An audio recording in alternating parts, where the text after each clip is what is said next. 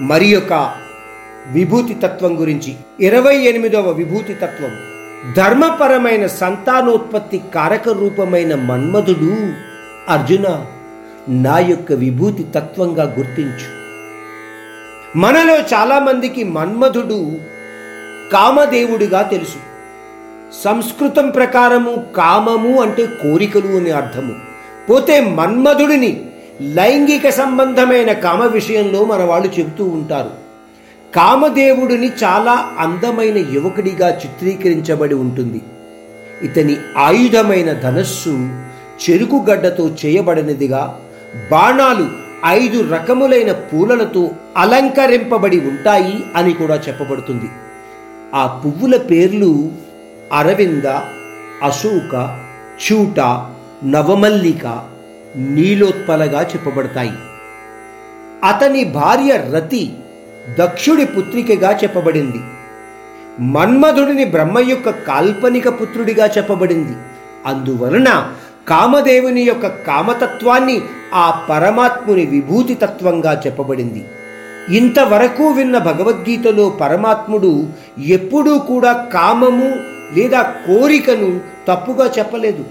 కానీ ధర్మపరమైన మరియు నిష్కల్మషమైన కోరికలు మాత్రమే తన యొక్క విభూతి తత్వాన్ని కలిగి ఉంటాయి అని చెబుతున్నాడు. మరి ఒక విభూతి తత్వము ఇరవై తొమ్మిదవ విభూతి తత్వము. నేల మీద పాకే పాములకు రాజు అయిన వాసుకి నా యొక్క విభూతి తత్వంగా గుర్తించు. వాసుకుని దేవతలు రాక్షసులు కూడా సముద్ర మంథనము సమయంలో ఒక తాడుగా వాడారు అని చెప్పబడింది. అంటే మందర పర్వతానికి వాసుకుని తాడుగా కట్టి సముద్ర మంథనము చేశారు అని చెప్పబడింది. శివుడి కంఠంలోని వాసుకి మానవుని అహంకార తత్వానికి ప్రతీకగా చెబుతారు. అహంకారాన్ని అదుపులో ఉంచుకుంటే అది మనకు ఆభరణమవుతుంది.